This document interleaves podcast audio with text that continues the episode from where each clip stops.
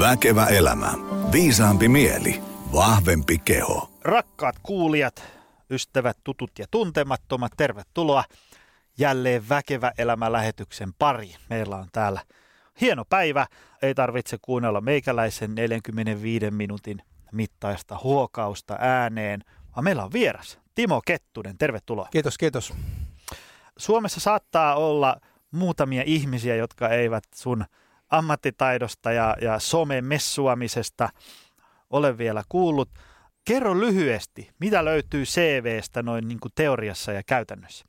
Joo, eli tota, no koulutuspuoleltahan löytyy kaiken näköistä roskaa sieltä niin kuin alkutaipaleelta, ja tuoreempana löytyy sitten liikuntalääketieteen maisterin tutkintoa, farmaseutin tutkintoa, muun muassa hierojan tutkintoa ja kaikkea tämmöistä. Onhan tuossa tullut vähän erilaisia sertifikaattejakin tullut käytyä niin kuin, no, etänä useammalta mantereelta, mutta onpa tainnut antaa kaiken vanhentua, koska ei, ei, ei ne nyt taida, taida niin, kuin niin paljon leivän päälle lohta tuoda.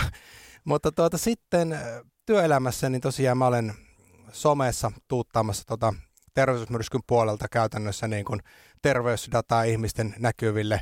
Siellä no, luentokeikkaa teen sitä kautta sitten yrityksille, ja tota, kirjan olen tosiaan kirjoittanut ja toista on tulossa, ja sen lisäksi mä olen muun muassa sitten tuota toisen yrityksen perustanut, joka taas tekee elintapaohjauspuolelle tekoälyä. Eli voidaan sanoa, että mä olen terveystieteiden ja elintapaohjauksen ja tämmöisen myös tekoälykehityksen asiantuntija jossain määrin. Kaikkien alojen asiantuntija. Meidän sanoa, että tämmöinen hyvinvointi- ja terveysalan kymmenottelija, mutta ei, ei, ei kymmenen lajia riitä. Ei, panna kuusitoista. kuusitoista lajiottelija. Hei, uh, syy miksi pyysin sut tänne tänään on, on tosiaan tämä, että sulta löytyy C V:stä kamaa sekä teoriaa että käytäntöä. Ja mun, mun mielestä sulla on hyvin uh, myös sitten niin kuin valot päällä, että sä tajut sen hardcore sciencein ja datan, mutta samaan aikaan ymmärrät, mikä ero on sitten tässä niin kuin tavallisen ihmisen arjessa ja elämässä, ja miten näitä asioita, miten ne limittyy keskenään ja mitenkä ei.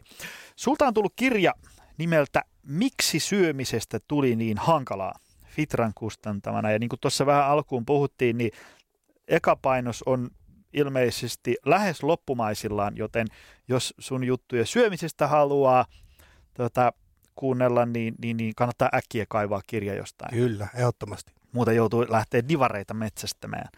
Tota, ja sulta on tulossa toinen kirja tätä nauhoitettaessa tänään vissiin pihalle. Mikä se on? Öö, siis ennakkomyynnissä on tätä nauhoitettaessa. Joo. Pihalle tulee kahdeskymmenesneljäs yhdeksättä kaksituhattakahdeksantoista kaksituhattakahdeksantoista, kyllä. Ja sehän on siis kulkee merkillä Miksi elämisestä tuli niin hankalaa, eli siinä hypätään suoraan syvään päähän. Multahan siis toivottiin tuon ravintokirjan jälkeen nimenomaan liikuntakirjaa, Miksi liikunnasta tuli niin hankalaa, mutta todettiin, että liikunta on kuitenkin ehkä sen verran pieni osa-alue, että siitä ei enää kannata yhtä uutta kokonaista kirjaa tehdä, niin mikä sitten on seuraava elämä ja eläminen. Otetaan elämä haltuun. Eli siellä on sitten käytännössä niin kuin keskustelusta, kaikki. Parisuhteesta, nukkumisesta, ajanhallinnasta, miehenä ja naisena olemisesta ja rakkaudesta ja mistä tahansa, niin kuin mistä voidaan tehdä vaikeaa, niin kaikki mahdollisesti. Okei, sanotaanko, että kuulostaa aika eeppiseltä kirjalta. Eiköhän siihen pari viikkoa saada menemään. Hei, äh, Miksi syömistä tuli niin hankalaa -kirjan takakannessa on äh, mun mielestä tiivistetty hyvin erilaisia kysymyksiä. Onko pakko syödä aamupalaa?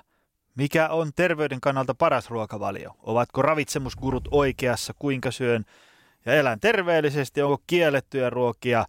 Kuinka genetiikka vaikuttaa? Mitä eroilla on tieteellä ja kokemuksella? Onko luomu parempaa kuin tavallinen ruoka?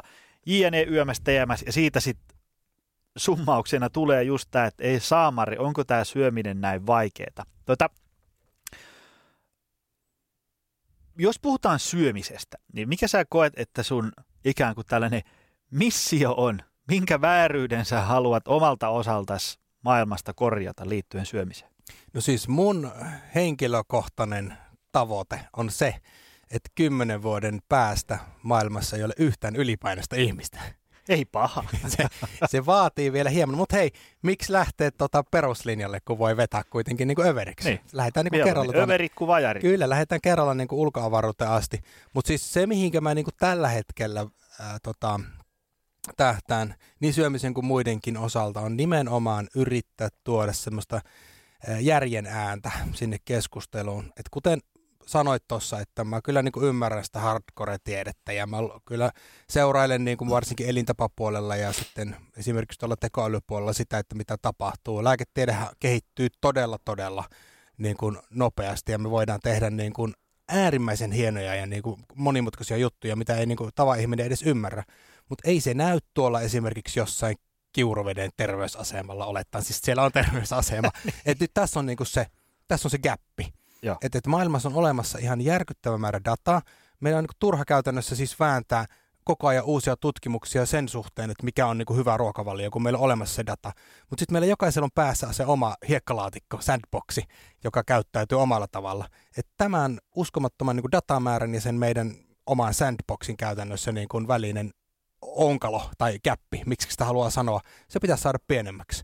Ja just sitä mä yritän niin kuin teillä, niin kuin popularisoimalla tieteellistä tekstiä ja muuta tuoda esille. Ja mun tapahan on hyvin värikäs, ehkä kontroversiaali. Ei aina välttämättä niin tykättykään, mutta toisaalta eipä hän huku massa. Joo, ja onhan siinä paljon sellaista, että niinku, ää, tavallaan se hardcore data on niin järkyttävän kuivaa. Ja et eihän siitä, siitä on tosi vaikea saada tavallista ihmistä inspiroituu ja innostuu. Ja kyllä media keksi siitä otsikoita. No se, se on totta sitten, että et kun tavallaan haetaan sieltä väkisin sellainen älä ikinä tee näitä kolmea tai muuten kulma. Tai kalja on paras palautumisjuoma ja, ja, ja, ja la, pe, perunalla ja pekonilla laihtuu. Niin, niin, niin, ja sitten sit, kun sen tietää, että tavallaan että, että kun tällä viikolla joku on superfoodia, niin kyllä se nyt ensi viikolla taas jonkun keripukin aiheuttaa viimeistään. Nimenomaan. Tota, sitten kun itsekin miettii oman työnsä kautta, että, että tavallaan olisi kiva saada, tai, tai tavallaan niin kuin, ei ole mitään hyötyä olla vaan oikeassa, jos, jos mikä ei muutu. Mm. Tavallaan, niin kuin, että se, se, että, että mun mielestä parhaita tyyppejä, joihin sä lukeudut, on se, että joilla on se, niin kuin se niin kuin faktat hallussa. Että, että kun kuitenkin puhutaan syömisestä, niin puhutaan ihmisten terveydestä ja hyvinvoinnista, miten pitkään elää ja niin edespäin, niin se on asia, mitä ei voi ottaa kauhean kevyesti. Ei, ei missään siellä, et, et, ei voi heitellä vaan, että kun musta nyt tänään tuntuu tältä tai mun, mun iskällä ja äiskällä kävi näin, niin nyt kaikilla pitää, kaikkien pitää tehdä näin. Mun mielestä se, se on vähän liian kevyt peruste lähteä ohjeistamaan ihmisiä. Mutta sitten kuitenkin tavallaan tuoda se sellaisella tyylillä, semmoisella Esa Saaresmaisella tyylillä pihalle, että ihmiset kuuntelee.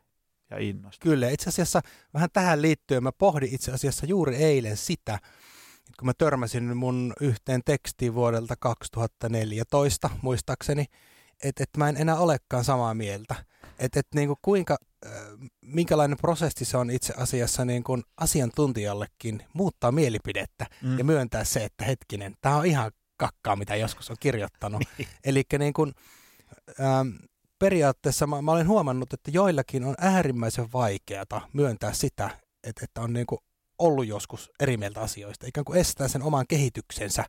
Et, että niin kuin, mun mielestä olisi äärimmäisen tärkeää, että ei, ei se tarkoita, että niin kuin joka päivä pitää ehdottomasti opiskella uutta ja niin kuin mennä, mennä tällä tavalla eteenpäin, mutta pitäisi pysähtyä niin kuin pohtimaan juurikin sitä, että mitä on asioista kelannut esimerkiksi vuosi sitten, tai jos nyt otetaan niin kuin tämmöinen ihminen, joka ei ajattele edes välttämättä mitä se syö, tai, tai ehkä se murehtii liikaa, niin silti jos siltä kysytään, että mitä söit neljä päivää sitten, niin ei se muista. Mm. Et se ei, niin kuin, se, tietyllä tavalla me ollaan tämmöisessä automaattiohjauksessa kaiken niin kuin terveyteen liittyvän asian suhteen, vaikka me kuvitellaan, että me seurataan ja me niin kuin, kontrolloidaan sitä, niin ei me silti tehdä niin. Joo, joo, totta, totta.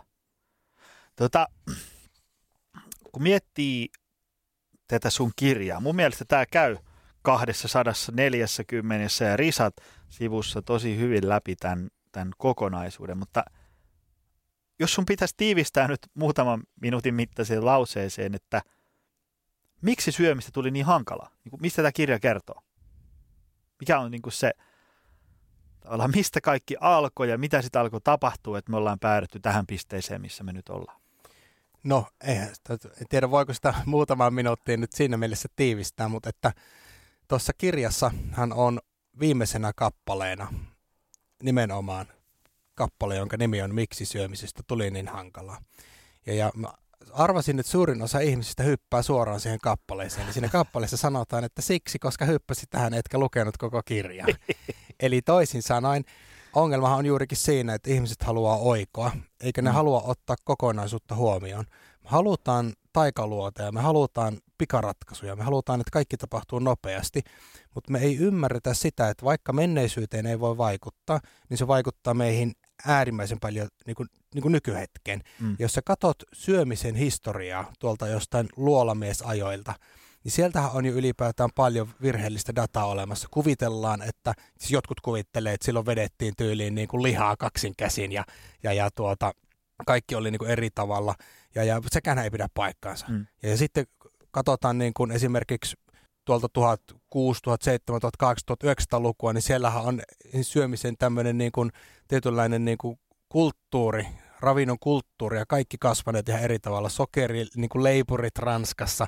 Napoleon oli sitä mieltä aikoinaan, että niin kuin voi, voita ei kannata antaa sotilaille ja tavan rivikansalaisille, koska ne on tykiruokaa ja ihan turhaa tavaraa. Niin se perusti aikanaan kilpailun, että kuka keksii korvikkeen, ja margariini on keksitty silloin. Okay. Eli toisin sanoen, kaikki nämä olisi hyvä, jos ihminen tiedostaisi, mutta kun se ei tiedosta, se ei tiedä mitään, käytännössä siis oikeasti, vaan se lukee niinku uusimmasta tre, niinku trendistä, kosmopolitanista, seurasta ja mistä tahansa aina, että mikä on se juttu, mitä tänään pitää tehdä. Äh. Ja tekee ikään kuin itselleen siitä tietyllä tavalla hankalaa siitä koko olemisesta, kun se hyppii ees taas.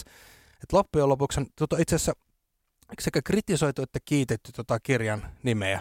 Et, että joku on sanonut, että ei syöminen ole hankala, mutta joku on taas sanonut, että hitto kun se on hankala. Äh. Eli niinku ihmisethän jakautuu tässä ihan kahteen mm-hmm. osa-alueeseen, mutta loppujen lopuksi jos kysyttäisiin oikeasti, että mikä on sun mielestä asia, mikä syömistä tekee hankalaa, niin mä olen melko varma, että iso osa ei osaisi edes vastata siihen.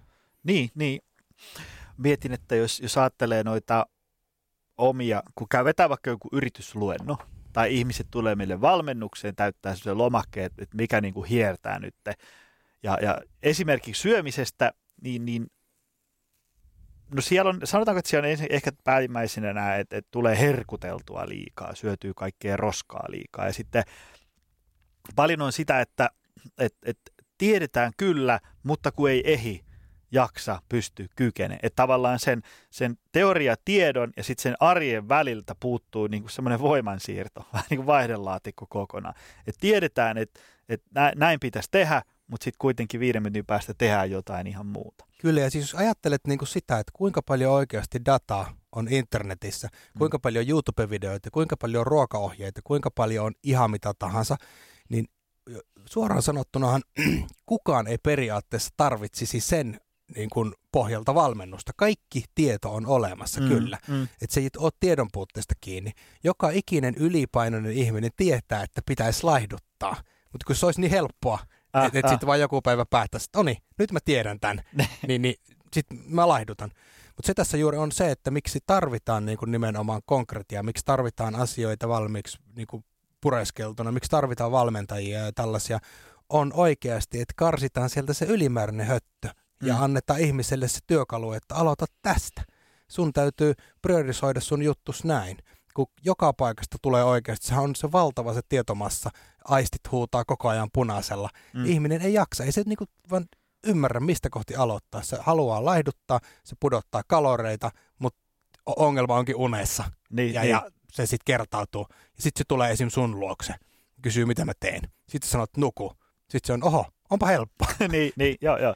joo, ja sitten mä aina mietin sitä, kun, kun me, mun mielestä me tarvitaan ihmisille kahdenlaista muutosta. Ensinnäkin muutos siinä semmoisessa ajattelussa ja, ja suhtautumisessa syömiseen, että et sä tavallaan, että et sä ymmärrät sen, mikä, miten se nivoutuu kaikkeen kokonaisuuteen, sä lakkaat pelkäämästä niitä asioita, mitä ei tarvitse pelätä ja keskityt oleelliseen ja niin edespäin. Tavallaan tämmöistä niin kuin ylätason konteksti, tämmöistä abstraktia ymmärrystä, suhtautumista ruokaa ja, ja tämmöisiä asioita. Ja sen lisäksi me tarvitaan myös sitten niin kuin, tavallaan konkreettisia vinkkejä. Se, mitä mä tarkoitan tällä on se, että, että jos, jos ihminen vaan, sillä on vaan joku ruokavaliolappunen, jonka se ottaa kouraa ja sitten se vetää sillä hampaa tirvessä kolme viikkoa ja se ei niinku koskaan tavallaan mieti sitä, että et, et miksi mä tätä teen, mit, mitä hyötyy tästä ja niin edespäin. Niin sitten kun se kuherruskuukausi sen ruokavalion kanssa on ohi, niin sitten rukkaset tippuu. Ja, ja, tota, mutta sitten samaan aikaan yksinään se semmoinen ää, ylätason ajattelu ja liian semmoinen ympäripyöreä ei auta, koska vaikka ihminen hyväksyisi sisimmissään sen, että nyt minä syön fiksusti, koska haluan olla hyvä iskä ja äiskä pitkään mun lapsille. Sitten kun se marssii aamulla kuudelta sinne keittiöön, niin se ei tarkoita vielä käytännössä mitään. Kun se olisi, että no mitä on monipuolinen säännöllinen syöminen, jos se on ihminen, jolla ei ole vaikka viisitoista vuoteen ollut minkäänlaista otetta siihen. Kyllä, ja minä lisäisin tuohon ehkä vielä sellaisen osa-alueen, mitä kaikki ei niin kuin ymmärrä, vaikka se tietyllä tavalla moni ammattilainen käyttää tämmöistä, ehkä jopa kliseettä, että kontrolli voi saada vaan, niin kuin, se ei luopuu siitä kontrollista. Mm. Eli ikään kuin aika moni, monia ihmisiähän se ruoka kontrolloi, eli mm. niin kuin eletään juuri siten, että voidaan syödä tiettyyn aikaan jotain ja näin poispäin. Osa käy ehkä soutamassa, mä oon nähnyt ihmisiä, joka käy kuntosalilla soutamassa niin kuin tietyn määrän kilokaloreita, että voi juoda yhden siiderin katsoessa lätkämatsia, eli se täytyy, tiedätkö, ennakoida. Se Ää. kontrolloi käytännössä joo, tällä tavalla. Jo. Niin ihmiset niin kuin luo ikään kuin tämmöisiä esteitä ja, ja, ja, ja ajatustason esteitä, kahleita mieleen ja ovat silleen, että mä en voi koskaan tehdä näin tai mä en tule ikinä muuttamaan tätä tai ja näin poispäin. Eli tietyllä tavalla niin öö, vaihtoehdot estetään jo etukäteen. Ja nyt mehän olemme kuitenkin semmoisia dynaamisia olentoja ja meillä muuttuu koko ajan käytännössä elämäntilanteet. Mm. Ja nyt jos sä sanot, että mä en koskaan tule niin kuin vaihtamaan vähän hiilihydraattisesta ruokavaliosta pois, mutta sitten sä päätätkin jossain vaiheessa alkaa vaikka juoksemaan ja, ja sä lisäät liikuntaa ja jossain vaiheessa niin kuin oikeasti alkaa potkuri, potkuri niin kuin jumia ja sä mietit, että mikä on ongelma. Sä oot luonut itsellesi sellaisen ajatusmallin, että voi siirtyä sieltä ruokavaliosta pois. Mm. Eli käytännössä niin tosi moni torppaa omat tietyllä tavalla niin kuin kehittymis- tai kehitysmahdollisuutensa jo etukäteen, ehkä jopa kymmeniä vuosia etukäteen mm. olemalla sitä mieltä, että mä en tee näin, mä, mä en tule koskaan tekemään näin. Kun jos ajattelet, sullakin on valmennettavia niin monelta eri elämäalueelta. Siellä on varmaan Y H-äitejä, siellä on isoja perheiden äitiä, siellä on ehkä perheäitiä, jotka haluaisi olla fitnesskisaajia, siellä on mm. ihmiset, jotka eivät saa nukkua, siellä on jotain, jotka tekee kahta duunia. Niin ethän se voi millään sanoa kaikille, mm. että sun täytyy tehdä näin, sä et saa tehdä näin ja näin poispäin. Vaan saattaa olla, että yksi päivä joku sairastuu, joku saa lottovoiton, mm. joltain menee niin kuin talo alta, joku saa paremman työpaikan. Se muuttuu ihan koko ajan se ihmisten tilanne. Niin mm. miksi sitten ruokavalion pitäisi pysyä samanlaisena? Joo, nimenomaan. Ja sitten, vaikka sä nyt kaksiviitosena löydät jonkun kombo, että mä, mä vedän tälleen, kun tää luolamies tai luolanainen tai luolahenkilö tätä safkaa ja sitten vedän crossfittiin ja nukun kahdeksan tuntia yössä ja sit sä toteat, että näin se toimii ja sit menee, aikaa vähän kuluu, löydät puoliso, tulee jälkikasvua, työura ottaa tuulta alle, alat rakentaa omakotitaloa ynnä muuta sellaista, niin ei se systeemi todennäköisesti toimi ihan sellaisenaan enää sitten muutaman vuoden. Ei, jälkeen. Ja sitten tässä on huomaa, jos jollain on toiminutkin, niin, niin sen on äärimmäisen helppo kritisoida ja arvostella muita, niin kuin tietämättä äh, sitä, äh. että miten siellä on. Ja sen mä oon huomannut tosiaan, niin kuin, jos jotain on niin kuin elämä opettanut, on se, että sä et voi ikinä samaistua minkäänlaisiin muihin elämäntilaisiin kuin niihin, mitkä sä oot itse kokenut. Mm, mm. Joo, joo, joo. joo. Sitten sulla, sulla voi olla semmoinen niin kuin hyvä, hyvä sivistynyt, valistunut arvaus, miltä se toisen ihmisen maailma näyttää ja elämä tuntuu just nyt, mutta et, et sä niin kuin oikeasti saa et, sitä. Ja mä luulen, että no, sinäkin oot varmaan huomannut sen, että, että miten paljon ajatusmaailma muuttui, kun lapsi tuli kuvioihin. Joo, joo. Se on niin kuin siis nimenomaan myös syömisen suhteen. Niin. Varsinkin, että miten se meni, että että kaikki muu ruoka syödään kylmänä, paitsi jäätelö. Silloin on lapsi. Nimenomaan. Tuohon heittäisin muuten hei, ihan äh, tuommoisen esimerkin vielä siitä niin kuin hardcore science puolesta. Eli jos ajatellaan juurikin tätä, että miten elimistö muuttuu ja miten voidaan tiedettä niin kuin ikään kuin tulkita väärin. Mm. Tässä oli jo, joitain vuosia sitten, sitä jaettiin muun muassa niin kuin tuolla paleoryhmissä. Ja siis tämä, en, en tarkoita millään tavalla väheksyä paleoryhmiä, vaan se vaan sattui, että sitä luettiin mm. mediassa väärin. oli tutkimus, jossa oli tämmöisiä äh, niin kuin postmenopausaalisia naisia, eli siis vaihdevuoden ohittaneita naisia. Ja siellä sitten tämmöisellä niin kuin paleotyyppisellä ruokavaliolla todettiin, että heidän niin kuin ra- elimistön rasvasolujen profiili muuttuu edullisempaan suuntaan. Niin tämä uutisoitiin automaattisesti, että niin kuin tällainen paleotyyppinen ruokavalio muuttaa esimerkiksi niin kuin, siis ihmisten rasvaprofiilia. Mm. Mutta ethän sä voi ikinä verrata esimerkiksi vaikka viisikymmentäviisivuotiaasta naista ja, ja seitsemäntoistavuotiaasta niin kuin urheilijaa miestä keskenään. Mm, mm. Tämä on se ongelma juurikin, että pitää ymmärtää se, että mitä siellä niin kuin tieteessä sanotaan. Ja tämä on mm. ihan suoraan käytännössä juuri yksi tämä niin kuin ravitsemukseen liittyvä ongelma, että ihmisille ei ole sitä tieteenlukutaitoa, vaan otetaan joka päivä se uusi tutkimus, joka tukee sitä omaa maailmankuvaa ja lyödään se eteenpäin sellaisenaan sen kummemmin niin kuin ymmärtämättä, jo. Että mitä siellä sanotaan. Se on just se perinteinen sellainen tilanne, että kun tulee joku kysymys, että, että no hei, mitä sä oot mieltä tästä? Annetaan niin kuin joku skenaario, niin sitten vastaus on aina oikeastaan alkaa lausilla, että no se vähän riippuu. Kyllä. Kun ei se niin kuin, siinä on suuri vaara ampua ihan huti. Ja, ja sit siitä mun mielestä tunnistaa monesti semmoisen ihmisen, jolla on niin kuin valot päällä näissä asioissa, joka tajuu sen kokonaisuuden, on se, että kun sieltä kysyy mitä vaan, niin aina tulee semmoinen tuskainen tuhahdus ja no se vähän riippuu, mutta jos mä nyt jotain yrittäisin sanoa ja sitten sieltä tulee. Tässä on muuten hyvä esimerkki. Mä käytän aina niin kuin lauseen, la, lausetta, joka alkaa tällä tavalla, että, että maalaisjärkikin hän sen sanoo, että normaali kotiruoka ja niin poispäin. Kun jokaisella on erilainen maalaisjärki ja jokaisella on erilainen normaali kotiruoka. Että et kun me luodaan niin kun omien normien kautta se maailmankuva. Ja sun maalaisjärki sanoo oikeasti, että niin kun joka päivä voi syödä pizzaa. Ja kun toisen maalaisjärki sanoo, että joka päivä niin kun täytyy syödä perunaa, koska näin on jo päiväkodissa opetettu meidät kuorimaan ne perunat. Niin me ei voida edes verrata meidän maalaisjärkiä keskenään. Nimenomaan. Niin se on niin kun, että kun me lähdetään tälle maalaisjärkilinjalle, niin, niin sehän on... Se on ensimmäinen virhe oikeasti, mm, mm. Kun, ja, ja mä oon kuullut joidenkin valmentajien sanovan muun muassa näin, että maalaisjärkikin sanoo, mutta mm. oikeasti kenen maalaisjärki? Niin, niin, ja just se, että, että tavallaan kun sun maalaisjärjellä, ajatellaan, mun maalaisjärjellä on aikaa kolmekymmentäseitsemän vuotta kehittyä, mm. ja, ja nämä safka-asiat on ollut osa mun ammattia viimeiset kahdeksan vuotta, niin totta kai mun maalaisjärki on vähän erilainen kuin jonkun... Öö, kaksikymmentävuotiaan, jota ei voisi vähempää kiinnostaa ravintoasiat. Tai, tai joku, joka on vaikka kuusikymmentä ja sit se on elänyt pikkusen erilaisen niin kuin elämänkaaren kuin mä, niin minkälainen hänen maalaisjärki on, puhumattakaan siitä, että minkä ihminen kokee aina, että on normaalia, tavallista, mm. itsestäänselvää. Tästä esimerkkinä mä kävin muun muassa tota, ukkini luona muutama vuosi sitten.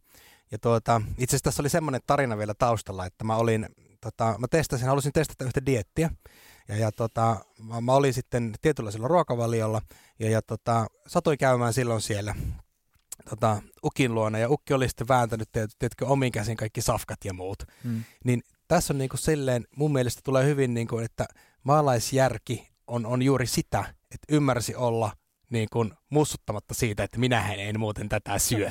Vaan niin kuin kunnioitti ihmistä siitä. Se ei niin kuin heilauta sitä ruokavaliota yhtään mihinkään suuntaan. Ää. Ja sitten taas niin kuin toinen asia niin kuin verrattuna juurikin tähän maalaisjärkeen on se, että mun ukkini sitten taas niin kuin kelasi tämän homman sillä tavalla, että kun se antoi olla possunlihan tai sitten ton naudanlihan lautasella, niin kumman rasva hyytyi siihen lautaselle nopeammin, niin se oli mm. myös suonille pahempi, koska se hyytyi siihen, niin sehän hyytyi myös suoniin. Ää. Eli tämä on niinku ihan konkreettinen ja, esimerkki ja. Siitä, miten niinku maalaisjärjellä oikeasti ajatellaan, millä ei välttämättä mitään tekemistä sitten niinku sen mm. eksaktin tieteen kanssa. Joo, ja nämä on kyllä silleen tommosia termejä, mitä heitellään tosi löyhästi pihalle, niin ehkä niiden ympärillä olisi joskus hyvä pysähtyä just miettiin, että mitä tämä nyt sitten niinku oikeasti tarkoittaa. Just se, että mikä on luonnollista ja mikä on normaalia ja, ja maalaisjärkeä ja niin edespäin. Et ne on ehkä termejä, joita, joita viljellään vähän liian silleen, niin kuin varomattomasti. Kyllä, ja siis semmoinen siis oikeasti ikävä esimerkki voi olla, että mikä on normaalia. Ei sehän se liity syömiseen ihan niin kuin konkreettisesti, mutta esimerkiksi meille on normaalia, että me voidaan niin kuin ajaa vielä kaksitoista yöllä A B C:lle hakemaan jäätelöä, kun syyrialaislapselle on normaalia se, että koska tahansa saattaa tulla niin kuin salamurha ja nappi otsaan. Niin. Et se on niin kuin se, mitä ihmiset ei oikeasti ymmärrä. Mm. Et, et niin kuin meidän oma kupla, siis mä puhun vähän tämmöisestä niin kuin välillä, että tämmöisen niin kuin valkoisen miehen kupla niin. on länsimaissa olemassa oikeasti. Meillä mm. on niin paljon niin kuin yltäkylläisyyttä ja tarjontaa kaikkea, että meidän normaali on muokkautunut sellaiseksi niin kuin yltäkylläisyyden normaaliksi. Mm. Ei meillä ole oikeasti mitään hätää täällä. Mm. Et, että niin kuin, jos katsotaan tuosta mennä rajojen ulkopuolelle, niin se normaali on kyllä niin kuin hyvin, hyvin mukautuva ja liukuva käsite. Joo, joo, joo. Ja sitten sitä tavallaan voisi vois ajatella sillain, että et, et niitä kuplia on erilaisia. Pää ja sää ollaan tietynlaisessa kuplassa. Välillä on semmoinen olo, niin kuin, että eikö nämä aiheet on nyt jo jauhettu. Että kaikkihan nämä nyt tajuaa. Niin. Mutta sitten sun ei tarvitse ajaa niin kuin kolme korttelia, vetää yritysluentoa, missä on ihmisiä, jotka elää erilaisessa kuplassa. Ja ne ei ole ikinä kuullutkaan niistä asioista, mistä itse on jauhannut vaikka kahdeksan vuotta. Nimenomaan. Ja, ja sitten tavallaan se, että ne asiat, mitä me nähdään itsestään selvänä vaikka meidän kuplassa, sun mm-hmm. ja mun kuplassa, Helsingin kuplassa t- tai, tai jossain tämmöisessä, että et totta kai nämä asiat on näin. Tämä on normaalia, näin pitää tehdä ja tämähän on itsestään selvää. Niinhän meidän tarvitse sitten hypätä kuin lentokoneeseen ja tykittää niin kuin kuusi tuntia mihin tahansa suuntaan ja sitten se kuplan normit on ihan jotain muuta. Meidän kuule varmaan, jos lähdetään tuosta Punavuoresta niin kuin lattekupin ääreltä, tarvii ajaa kuin vaikka Juankoskelle Keski-Suomeen ja mennä sinne jonnekin maataloisännälle niin kuin selvittämään, että onko teillä kauraa, kauraa juomaa tähän, näin voi maitoa juoda, niin se on silleen, että what the fuck. et, että niin kuin, se, se muuttuu kyllä äärimmäisen nopeasti ja mun mielestä oikeasti niin kuin ihan tervettä olisi joka ikiselle ihmiselle tulla kuplasta pois, mennä sille epämukavuusalueelle. Ja sen takia mulla on muun muassa tota Facebook-kavereina, mä olen siis hyväksynyt kaikki, ja oh. siellä on niin kuin ihan ääripäästä. Siellä näyttää olevan rasisteja, siellä näyttää olevan niin kuin idiootteja, siellä näyttää olevan oikeasti yritysjohtajia, siellä on, mä huomasin, että siellä on niin kuin huippu-urheilijoita, siellä on siis ihan laidasta laitaan ah. niin kuin porukkaa. Nyt jokainen mun Facebook-kaverina miettii, että kuka on se idiotti. mutta, mutta pointti on se, että tässä mä näen sen koko kirjon. Että kun feedissä on välillä niin kuin, äh, ihan niin kuin hölmöjä juttuja, sitten välillä on ihan idioottimaisia juttuja, välillä on silleen, niin kuin, että wow, mä en ole ikinä niin kuin kelannut edes noin. Mm. Niin, niin tuota, mä pysyn ikään kuin ainakin jonkin verran tämmöisestä niin kuin mukavasta kuplasta pois. Joo, joo, joo. Ja näinhän se pitää. Sehän on yksi tommoinen ammattilaisen merkki. No me päästäänkin tästä hyvin siihen. Öö, maalaisjärkeä me just vähän pureskeltiin ja tällä. Sitten öö, kun meillä on tämä käytännön elämä, käytännön arki, käytetään, yhdistetään siihen nyt sana bro science eli velitiede. siis tämä niin koko tavallaan juttuja on tehty kaksikymmentä vuotta ja todettu, että näin tämä menee.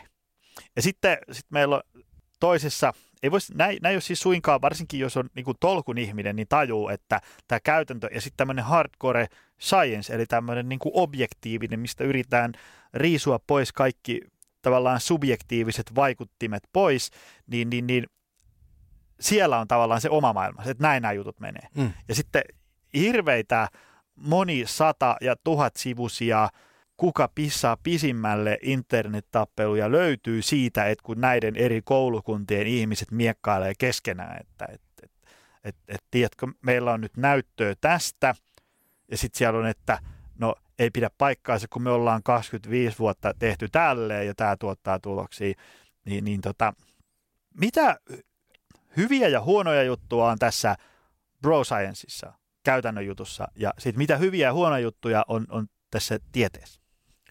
No jos lähdetään nyt vaikka tuolta tiedepuolelta, niin käytännössä ö, kaikkihan tietyllä tavalla perustuu tieteeseen. Monellahan on siis väärä niin kuin, näkemys, tieto tai uskomus, mitä tiede on. Kerro mulle miksi, muuten, että miksi ihmisiä närästää tiede ja tutkimu, tutkittu tieto niin kauheasti välillä? Siis oletettavasti se johtuu vähän niin kuin kahdesta syystä. Toinen on ensinnäkin se, että sitä ei ymmärretä. Eli siis koetaan ikään kuin, et, että tiedemiehet asettaa itsensä tietyllä tavalla jalustalle, kun ne puhuu sellaisesta, niin kuin, siellä puhuu jargonissa, ne puhuu tiedekielleen, ne puhuu niin kuin vaikeista asioista. Ja, ja tuota, kukaan ihminen ei halua kokea olevansa tyhmä. Sen takia mm. sitten tiede koetaan tämmöisenä vähän niin kuin, tiedätkö, jossain ylempänä, ylempänä olevana asiana. Ja, ja tota, toinen on myös sitten varmasti se, että osa tiedemiehistä pyrkii tuomaan sitä ainoana oikeana asiana esille. Mm. Se on hyvin tällainen niin kuin tietyllä tavalla niin kuin ääripää, että, että niin kuin ajatellaan, että kaiken täytyy perustua tieteeseen ja mitään muuta ei ole. Ja jos ajatellaan, esimerkiksi uskonnothan liittyy hyvin vahvasti tähän, että uskonnot ja tiedehän sotii monesti ja monet tiedemiehet on sille, että ei voi missään nimessä olla mitään uskontoa ja näin poispäin. Että mm. Jumala ei ole olemassa. Nyt hypätään kyllä kohta tosi pitkälle. Kevyttä sivuraidetta. mutta, mutta siis tarkoitan sitä, Jumalaa. Tarkoitan sitä, että jotkut ihmiset tarvitsee sen, että se täytyy ymmärtää, miksi uskontoja on olemassa.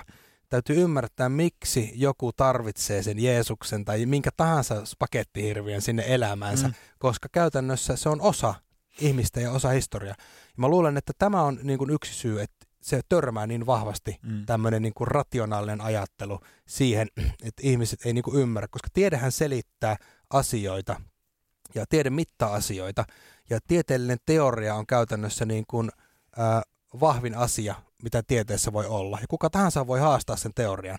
Että vaikka painovoimakin, se on oikeasti vain teoria, mm. mutta se on niin vahvasti todistettu, että sulla pitää kyllä aika hyvät niin kuin henkselit olla, että sä meidät väittää vastaan. mutta kukaan ei siis estä sua. Ah, ah. Ja yksi, yksi niin kuin se periaate, tai se niin kuin tämmöinen tietyllä tavalla teoria voi olla, tai niin kuin selite, miksi niin kuin esimerkiksi uskontoja ja muita on ollut aikanaan niin paljon olemassa, on se, että ihminen ei ole osannut selittää tieteellä asioita, mm. ei ole osannut selittää niin kuin, ilmiöitä, luonnontieteellisiä ilmiöitä, jolloin on pitänyt keksiä sitten jotakin mm. tilalle, koska mm. ihminen hakee aina selitystä. Niin. Tiedät sen, että ja. kukaan ei voi vaan niin kuin, seistä ja sille hällä väliä ei mua kiinnosta, niin kuin, niin. aina halutaan jonkinnäköinen selitys. Ja, ja tuota, että se on niin kuin, tieteessä, oikeastaan tulikin juurikin ne huonot ja, ja oikeastaan hyvät asiat. Kaikki perustuu tieteeseen. Meillä olisi lentokoneita, mm. eikä mitään, jos meillä olisi tiedettä. Meillä on laskelmia.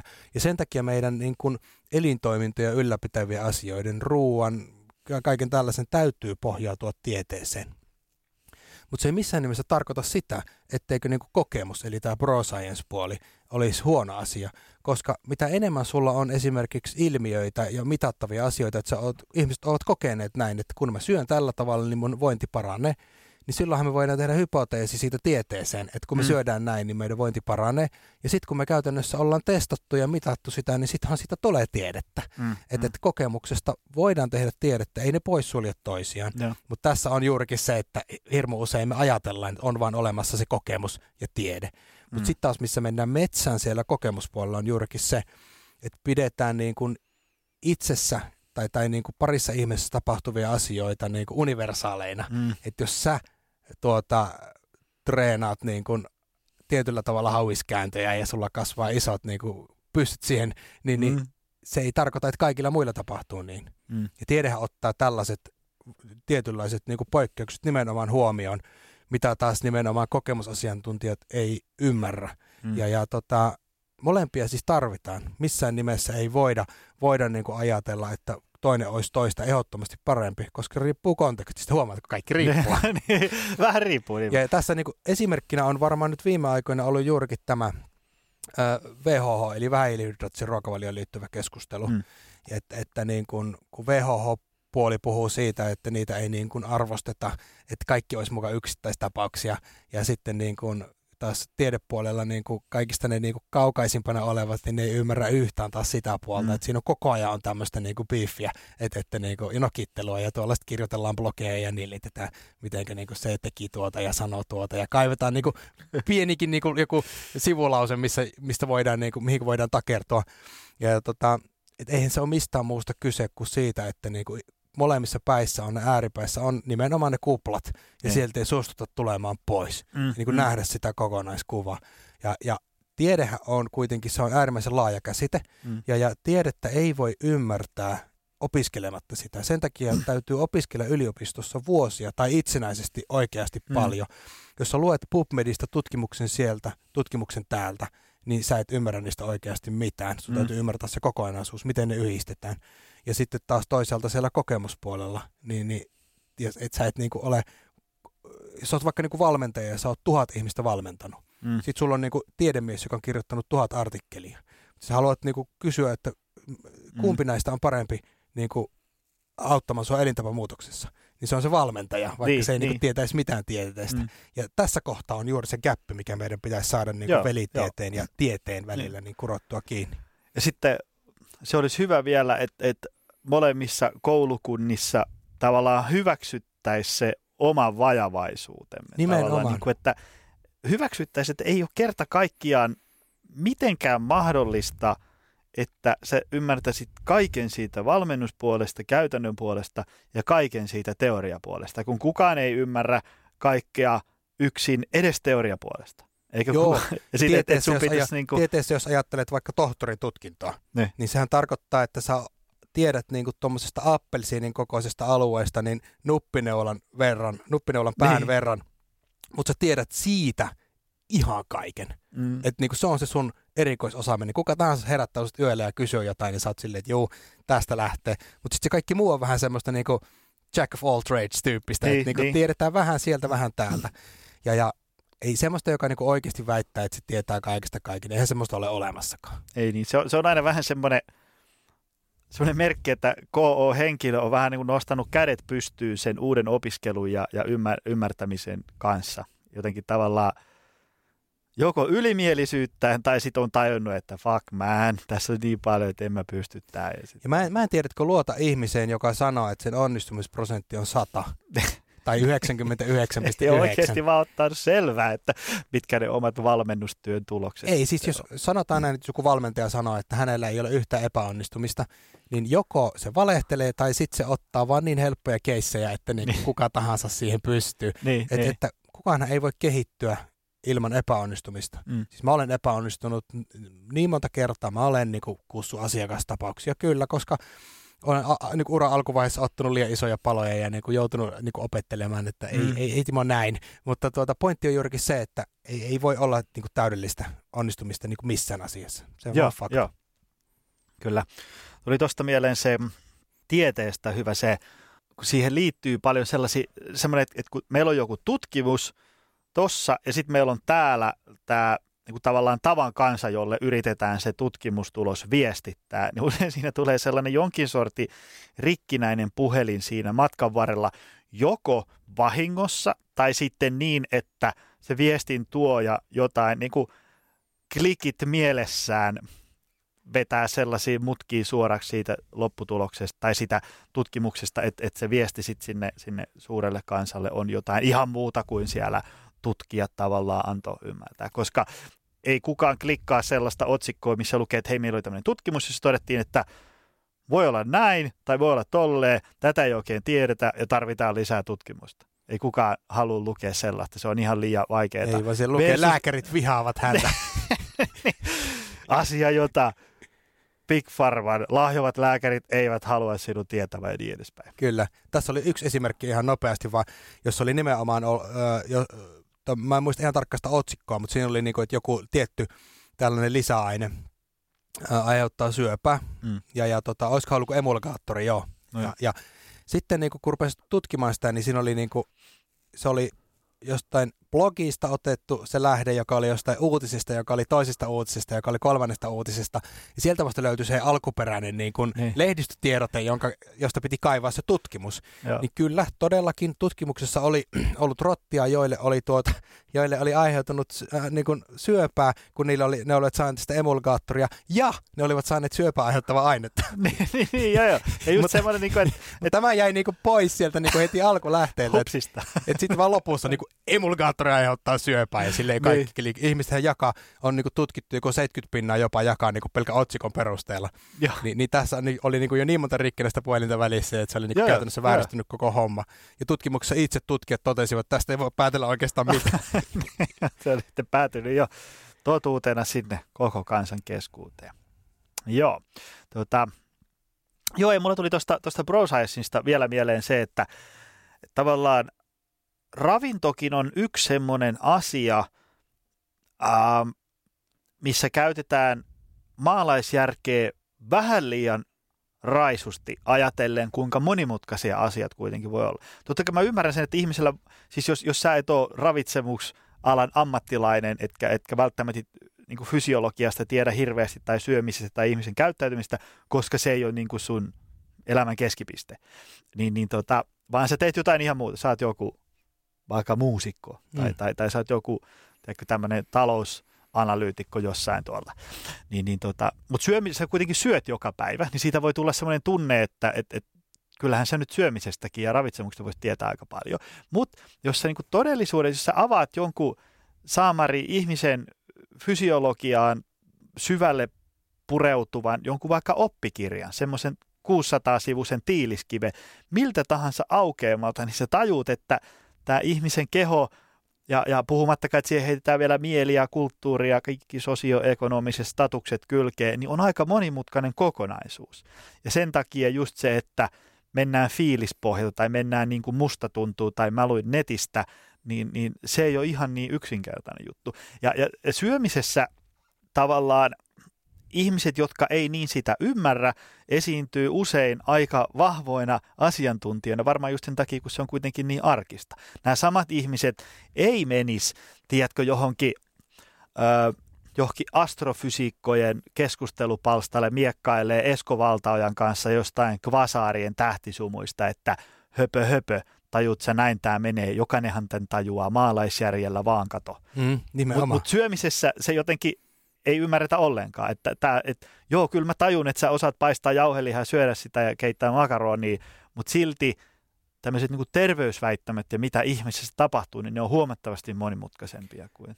Joo ja siis toihan pätee kaikkiin noihin niin kuin perus terveyteen liittyvään elämäalueeseen. Sä voit sanoa, että no eihän se liikkuminen ole vaikeaa. Sen kun heräät aamu viideltä tuntia ennen ja käyt lenkillä, mikä on ongelma? tai niin kun me tuntia enemmän nukkumaan, mikä on ongelma? Niin. Entäs kun ei nukuta? Entäs niin. kun on ainut hetki nukkua niin kuin pitempään siellä aamulla, niin. kun lapsetkin nukkuu ja täytyykö olla koko perheen rytmissä? Sama niin kuin nimenomaan syömisessä. Niin. Ei se ole vaikeaa. Sä otat ruokaa, laitat sen suuhun ja jos kakit se ulos. Tämä on niin kuin käytännössä kiertokulku. Mutta sitten kun mennään minkä tahansa noista teoriaan, ah. vaikka unilääketieteeseen, ja puhutaan vaikka niin kuin, esimerkiksi unihäiriöistä, levottomat jalat, oireyhtymä, joka on linkitetty muun muassa jalkojen niin kuin perifeeristen solujen happivajeeseen ja dopamiini-aineenvaihduntaan, joka on aivojen välittäjäaine, niin nythän me mennään niin kuin hyvin hankalaan ja vaikeaseen osa-alueeseen. Että sä voit sanoa helposti, että mä en saa nukuttua, kun, kun mulla on niin kuin levottomat jalat ja, ja kun mä otan illalla vaikka jonkun magnesiumin ja pidän ikkuna auki, niin mä nukun hyvin, että eihän se, niin sunkin pitää tehdä niin. Ne. Se on helppoa. Mutta sitten kun mennään oikeasti tuonne niin kuin mitataan niitä asioita, niin todetaan, että täällähän tapahtuu koko ajan vaikka mitä. Ne. Ja se on juurikin se, esimerkiksi syömisessä ja siinä niin kuin muusta tuntuu fiiliksessä, että ihminen ei oikeasti tunnista niitä fiiliksiä. Ja, ja, no okei, okay, me voidaan ottaa tähän niin kuin esimerkiksi se, että joka ikinen päivä väsymys, se vaikuttaa. Ja esimerkiksi jos sä olet väsynyt, sun aivojen dopamiinipitoisuus nousee, jolloin käytännössä se aktivoi sun palkkiojärjestelmää ja nautinnonhakuinen syöminen lisääntyy, etkä sä edes huomaa sitä. Mm. Siis sä menet nälkäisenä kauppaan ja oot vielä väsynyt, niin sä ostat herkkuja, sä ostat sokeria, sä ostat rasvaa, etkä sä välttämättä edes tiedosta sitä jollain tasolla. Ja, ja tää on juurikin se, miksi ei voi luottaa koskaan sataprosenttisesti siihen musta tuntuu fiilikseen. Mm. Et, että me, me se päivittäin me olemme niin kuin erilaisissa tilanteissa. Ja se voi olla, että sä oot kaupassa, sä saat puhelun, jossa kerrotaan vaikka jonkun sairastumisesta, läheisen sairastumisesta. Sä et niin kuin muista mitään seuraavan kahteen tuntiin. Mm, mm. Tämä on niin kuin esimerkki, että me voidaan niin kuin hyvin nopeasti vaikuttaa siihen musta tuntuu osa- osa-alueeseen. Ja siellä on niin kuin, sä et, voi, sä et tunne sun verenpainetta, sä et tunne sun veriarvoja. Ihmisillä ei ole olemassa reseptoreita siihen, että sä mm. niin kuin tiedät, että aha, nyt on kalium niin kuin pikkasen koholla. Vaan, vaan niin kuin, sun on vaan ja ainoastaan niin kuin tietyllä tavalla ja oikealla tavalla mittaamalla sä pystyt sen tietämään. Sama niin kuin esimerkiksi nykyään on uutisoitu paljon siitä, että jopa nuorillakin miehillä alkaa olla esimerkiksi testosteronivajetta vähän. Mm. Että joku univajetta, juostaan liian pitkiä matkoja, niin kuin kasvissyönti, tämmöiset tietyt asiat, ne ei ole huonoja asioita, mutta kaikki kun yhdistetään, tiedätkö, samaan pakettiin, mm. niin se voi olla, että se vaikuttaa testosteronipitoisuutta alentavasti. Ja tässä on muutamia esimerkkejä tullut nimenomaan vastaan, joissa on käytännössä ähm, todettu, että, että niin kuin sukupuolihormonit ovat olleet alhaalla, on lisätty vähän kyykkyä ja pikkasen lihaa ja, ja niin kuin olo on parantunut, mm. mutta sitä ei ole niin kuin tunnistettu. Mm. Se musta tuntuu on kyllä, että mua väsyttää, en tiedä mikä on ongelma ja näin poispäin. Ja ihmisenhän haluaa niin kuin käytännössä hakea ratkaisu siihen ongelmaan ja sen takia ihmiset juoksee monesti lääkäriltä toiselle, että anna mulle jotain lääkettä, mm. anna mulle, auta mua. Ja kun me ollaan esimerkiksi tutkittu netistä, että mihinkä nämä meidän oireet sopii, väsymyshän on siinä mielessä huono oire, että sopii kaikkeen. Mm. Muistan, kun aikanaan farmakologian tentissä niin väsymystä ei hyväksytty vastaukseksi mihinkään, koska, koska se liittyy about kaikkeen. Niin, niin, niin sä katsot netistä, ahaa, tässä on mun oirelistaus. No, mulla on selkeästi kilpirauhasen vajaatoiminta. Mm. Ja nyt se sitten niin kuin, äh, olet itsellesi diagnosoinut tämmönen, tällaisen, ja sitten sä saat niin kuin jostain esimerkiksi kilpirauhaslääkkeet. Mm. No, jos sä alat syömään kilpirauhaslääkkeitä, niin sun vauhti kasvaa, se on, niin kuin metabolia nopeutuu, sä saat virtaa. Mm. Ja siis mä en missään nimessä väheksy tässä kilpirauhasongelmaisia.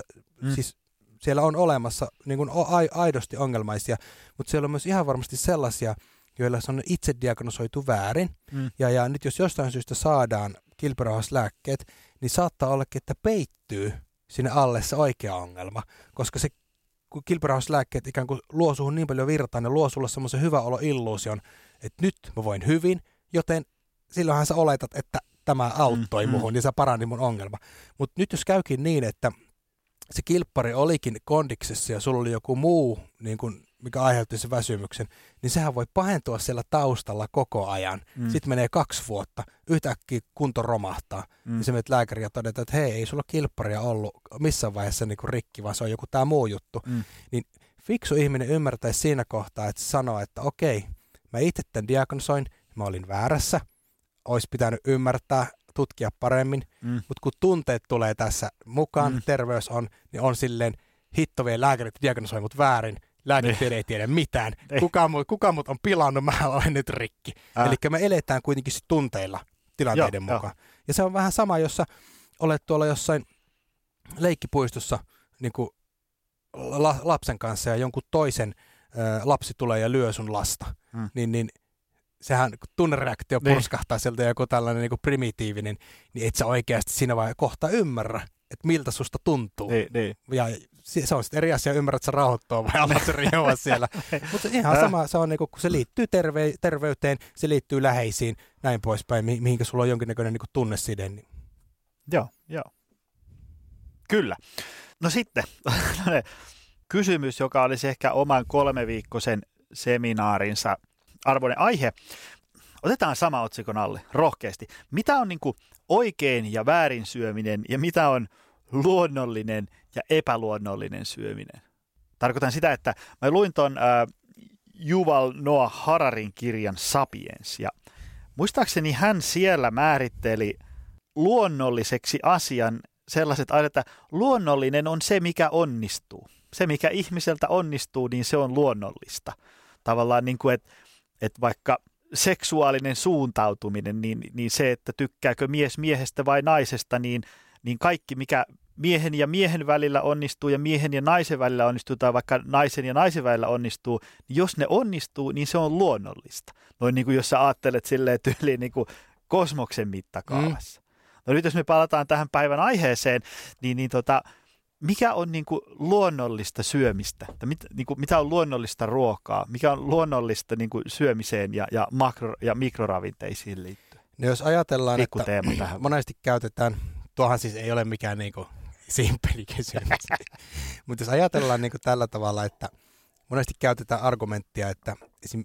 Ennen syötiin paremmin tai ennen syötiin luonnollisesti tai luonnollinen sitä ja tätä, niin voitaisiin enemmänkin kysyä, että mihinkä mukaan asettuu se kulminaatiopiste, jolloin mukaamassa esimerkiksi ruoasta tuli luonnotonta. Et oliko se seitsemäntoistasataa-luvulla joku keskiviikko kello kolmetoista, että tuossa, tuossa se niinku tapahtui. Vai et, et niinku milloinka se, eihän toihan on niinku ihan absurdia, eihän voida sanoa, että mikä oli muka, milloin oli mukaan paremmin ja mikä on luonnollista ja luonnotonta, vaan se on juurikin näin, että meidän täytyy käytännössä suhteuttaa kaikki aikaa. Meillä on virheellinen käsitys monella siitä, että tosiaan silloin luolamiesaikaan niin vedettiin vain niin kuin lihaa maamuttia hyppypotkulla ohtoa ja sieltä sitten rouhittiin käytännössä sisäeliminen päivinen kaikki. Me ollaan nykyään niin kuin mikä on se Hatsta-heimo on ainut tällainen metsästäjäkeräilijäheimo, mitä on olemassa, niin ne ei meinaa saada edes nykyaikaisilla niin kuin välineillä antiloppeja kiinni. niin, niin vaikuttaa siltä, että silloin ei silloinkaan oikeasti saatu lihaa, vaan käytännössä niin kuin, kun äijät oli siellä viikon kaksi lihahakureissulla, nykyään käy ryppyreissuilla. Hallinnassa. Poissa anyway. Niin vaimot keräsivät juuria ja etanoita ja hunajaa ja kaikkea mm. himassa, että kun ne tulee sieltä, könyävät himaan, niin on jotain, kato, jotain, no anyway, vitsi vitsinä. Niin pointtihan on se, että ihmisen piti sopeutua. Mm. Eli käytännössä jossain vaiheessa keksittiin tuleen teko. Se oli luonnollista, se on mm. luonnollinen siirtymä. Että joku tajusi, että hei, Me, me voidaan kehittyä tällä tavalla, ei tietysti tajunnut juuri sitä, mutta että mm. niin kuin se lähti näin. Eli se oli silloin luonnollista. Ja sitten pikkuhiljaa, kun aika eteni ja näin poispäin, puhutaan siitä, monet puhuvat, että maanviljelys oli se, milloin mukamassa tapahtui sitten jonkinnäköinen alasajo ravinnassa. Mm. Mutta käytännössä, siis maanviljelys, kun ää, käytännössä niin kun tapahtui, niin silloinhan ihmiset alkoi kerääntyä yhteen paikkaan. Loppui se niin kun juokseminen siellä täällä. Siis toisaalta se mahdollisti sen, esimerkiksi karjataudit lisääntyi, koska mm.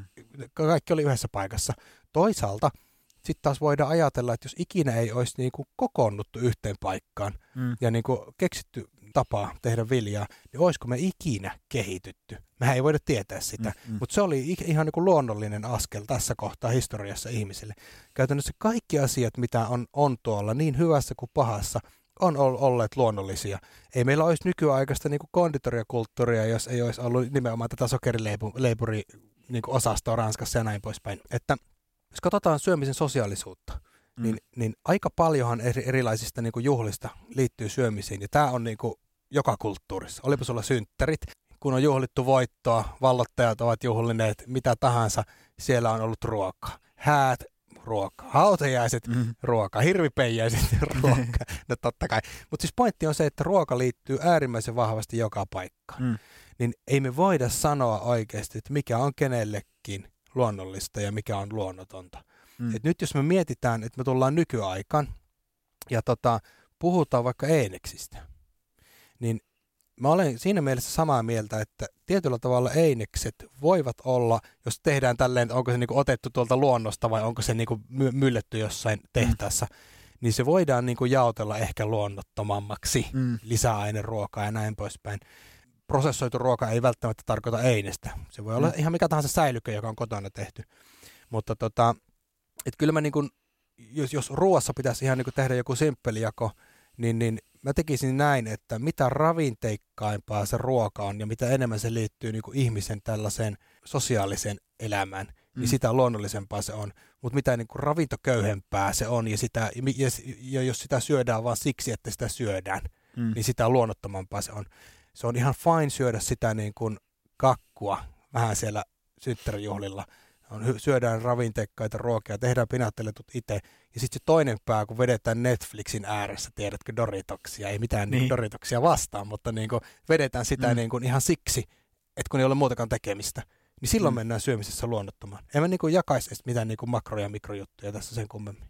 Joo, joo, joo. Se on just se hyvä filosofinen kysymys, että, että kumpi on terveellisempää ja kumpi epäterveellisempää syödä sitä kylmää kanarintaa yksin himassa kärvistelle ja kontekstista ahdistuen vai, vai syödä jotain rasvahampparia hyvällä fiiliksellä, hyvässä sosiaalisessa tilaisuudessa. Tästä päästään muuten oikeastaan niin semmoiseen, niin kuin, vähän ehkä aasinsilalla, mutta ei kuitenkaan, niin ihan, vaan, vaan tota, ajatellaan nuoria ja lapsia. Joo. Vanhemmat siirtää monesti tätä niin kuin omaa mm. käytännössä ruokakäyttäytymistä lapsiin. Ja, ja varsinkin jos dietataan ja kontrolloidaan omaa painoa, niin se on oikeasti haitallista lapselle, koska se oppii niin kuin siihen, että sitä täytyy tutkia ulkoapäin. Mm. Ja ei, ei, sitä tiettyjä ruokia ei saisi syödä ja näin poispäin. Joku saattaa olla oikeasti sellainen, että se sanoo, että sä et mene kavereiden kanssa hampparille, koska se on sun terveydelle haitallista mm. ja, ja haluaa kontrolloida sitä lapsen syömistä. Mutta tässä unohdetaan se, että syöminen on sosiologiaa. Se on niin kuin tämmöinen, mm. niin kuin, siellä on tämmöinen ryhmäytyminen kanssa isona osana, niin voi olla oikeasti jopa haitallisempaa lapselle jäädä ryhmästä ulkopuolelle, mm. kun tiedätkö jättää se hamppari syömättä.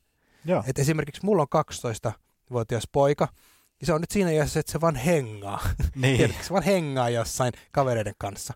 niin se on äärimmäisen tärkeää. Mm. Jos ne haluaisi mennä jonnekin burgerille, niin jos on rahaa, niin meinkeen. Niin. Ei sillä niin paljon sitä massia ole, että se ehtii joka päivä vetämään sitä, sitä niin kuin roskaruokaa. Mutta se on äärimmäisen tärkeää, että ei kielletä niin kuin nimenomaan tällaisia kehitykselle oleellisia asioita ihan puhtaasti tietämättömyyttä. Mm. Mm. Joo. Ja tämä on tärkeä pointti, mikä unohtuu silloin, kun jää jumiin siihen makroravinen näkökulmaan tästä syömisestä. Nimenomaan, nimenomaan. Ja sen takia eikä ymmärretä en... sitä kokonaisuutta. Kyllä, ja siis totta kai... Ja mä... nyt sitten se, se halutaan varmaan säkin allekirjoitat, että, että nyt ei tarkoita sitä, että nyt vetää vaan, niin kuin, juo vaan transrasvaa aamusta iltaa, kunhan vaan saa hengata ystävien kanssa. Joo, ei tietenkään. Tähän, se, se, joka haluaa oikeasti tulkita väärin, se tulkitsee kyllä. Se on ihan sama, mitä mä sanon. Terkkui sinne väärin tulkitsijoille. Älkää sanon, että, olko sanon, että mä juon ahoilla. Tästä nyt vettä, niin se, joku tulkitsee, että aha, se on absolutisti. Se on käytännössä.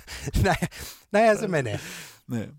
Se, tässä on just se väärinymmärryksen, että jos vaikka tätä keskustelua tai tutkimusta tai sun kirjaa tai, tai jotain nettiartikkelia, jos sitä lähtee sellaisella elämäntapa suuttu ja väärin ymmärrys mentaliteetillä lukemaan, niin totta kai sä et saa siitä niin kuin mitään irti ja pahoitat mielessä ja näet taas salaliittoja kaikkialla. Mutta niissä on just tärkeää se, että yrittäisi niin kuin saada, yrittäisi ymmärtää, mitä se toinen yrittää sillä viestillä, viestillä niin kuin kertoo ja, ja millaisesta maailmankatsomuksesta se toinen ihminen siitä. Joo, ja viestinnässä on hirmu vahvasti niin kuin on, on leimana tämä oma ennakkoasenne, mm. että jos niin kuin oikeasti joku lukee vaikka sun artikkelin ja on sitä mieltä, että ei niin kuin hitto mikä urpo, ethän sä noin voi sanoa, niin sen jälkeen kaikki sun tekstit on sen silmissä niin kuin ennakkofilterin läpi menee, niin, että niin. Oikeasti etsii sieltä, että mitä se sanoo väärin.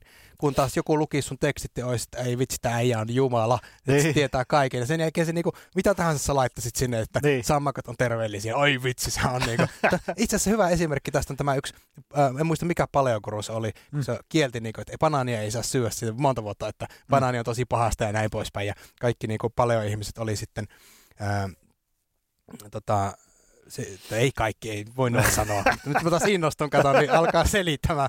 Et, et, kuulostaa taas ihan siltä, että niinku paleo olisi joku paha. Selkeästi joku iltapäivälehden toimittaja. Kyllä, nyt, on, nyt lähtee. Anyway, siis osa oli sitä mieltä, että banaani on pahasta. Ja mullekin tuli itse asiassa silloin kysymyksiä, että onko totta, että banaani kumoaa lenkin hyödyt. Eli? Ja sitten oli tälleen, että kumoaa kyllä, moni, moni oli niinku sitä mieltä. Mutta sitten tämä paleokuru yhtenä... Niinku, päivänä oli tajunnut, että kun banaani syö lenkin jälkeen, niin tuota, jaksaakin paljon paremmin. Ja kun se kirjoitti tästä blogista, niin kaikki, oho, ne hei, kato, nyt saa syö banaania. Eli se niinku, kun eletään tämmöisen niinku kurun tai auktoriteetin tai johtohamon kautta, mm. sitä omaa niinku ruokaminääkin, mm. niin se on sitten ihan sama, mitä sulle syötetään niin sanotusti, niin, niin. niin sä uskot sen. Aivan. Hei, loppuun tämmöinen niputus. Kaksi nopeata juttua. Syömisen ravitsemuksen ravinnon tulevaisuus. Jos, jos Timo Kettusen pitäisi nyt keväällä kaksituhattakahdeksantoista ennustaa, että, että mihin tämä koko homma on menossa, niin sanotaanko seuraavan parin kolmen vuoden aikataululla? Mitä tapahtuu syömisessä? No, G M O on, on pakko jollain tav- tavalla, niin kun, totta kai sitä pitää säädellä, mutta että geeni, geenimuuntelun on, on pakko niin kun olla läsnä, koska monissa maissa esim. Taudit vie ruoan ja ge- geenimuuntelu on ainut tapa, millä ne saadaan pidettyä. Mm. Ää, eläimet syö meidän viljat. Käytännössä on, on niin kun vääjäämätöntä sitä, että meidän täytyy siirtyä enemmän kasvis- tai hyönteisvoittoisempaan ruokaan kaikkialla, koska tahtoo olla näin, että kahdeksankymmentä prosenttia jopa ihmisille niin kuin tarkoitusta viljasta menee eläinten ravinnoksi. Mm. Se on vähän niin kuin hölmöä ja planeetta ei kestä enempää taas peltoja tai hakkuuta ja näin poispäin. Et me joudutaan tekemään niin kuin isoja ratkaisuja. Laboratoriossahan opetellaan kasvattamaan ruokaa. Mm. On tehty jo ensimmäisiä pihvejä niin kuin so- soluista ihan puhtaasti ja näin poispäin. Et kyllä se tulevaisuus on siellä päin. Et mä olen kyllä niin kuin sataprosenttisen varma, että me emme voi olla tämmöisiä valkoisia... lihasyöviä heteromiehiä niin kuin seuraavaa sata vuotta. Etuoikeutettuja, jotka aina löytää jostain jotain ongelmia silti. Kyllä. Hei, nyt joku kiinnostuu, että okei, alan pistään omia syömisiä kuntoon ja miettii vähän tätä kokonaisuutta ja niin edespäin, niin meidän alkuperäinen sovittu kysymys oli, että mikä on terveyden kannalta paras ruokavalio, mutta mä otan tästä nyt, koska tämä on mun lähetys, niin mun omalla... etuoikeudella kysymyksen, että mikä on sun mielestä paras tapa syödä? Niin kuin tavallaan otetaan se koko konteksti, että siinä on makro- ja mikroravinteet ja ateriarytmi ja sosiaalisuus ja, ja kulttuuri ja niin edespäin. Annan sulle sata kaksikymmentä sekuntia aikaa. No siis, tämä on helppo. No. Ajatuksen kanssa. Istut Hei. joku päivä pöydän ääreen ja mietit, mitä sinä syömiseltä haluat. Jos sieltä löytyy niin kuin peikkoja, että en halua syödä sokeria, mua pelottaa syödä niin kuin juhlissa, mä en osaa kieltäytyä. Mitä enemmän on tällaisia negatiivisia asioita, sitä enemmän sulla on oikeasti niin kuin tarvetta pysähtyä siihen, että mitä sä syöt ja miksi sä syöt. Koska muuten sä vedät automaatiolla ja ennakkoasenteella eteenpäin. Eli käytännössä sun täytyy opetella syömään uudestaan. Aika hyvin tiivistetty. Käytän tota omana mielipiteitäni joskus myöhemmin. Ei vaan, hyvin sanottu. Hei Timo, kiitos paljon tästä. Rakkaat ihmiset, kaivakaa jostain, jos ette kirjakaupasta löydä, niin divarista Miksi syömisestä tuli niin hankalaa by Timo Kettunen sekä se sun uusi kirja Miksi, Miksi elämisestä, elämisestä tuli niin hankalaa. Se niin tulee sitten syyskuussa. Se tulee syksyllä. Täytyy Mahtavaa. varmaan kirjoittaa se eka. Kustannuspalkkio toi jo nautittu maha ja kirja on kirjoittamatta. Hei, kiitos paljon, että tulit täällä käymään ja, ja kiitos sinulle. Kaikille, jotka jaksoivat kuunnella tänne asti.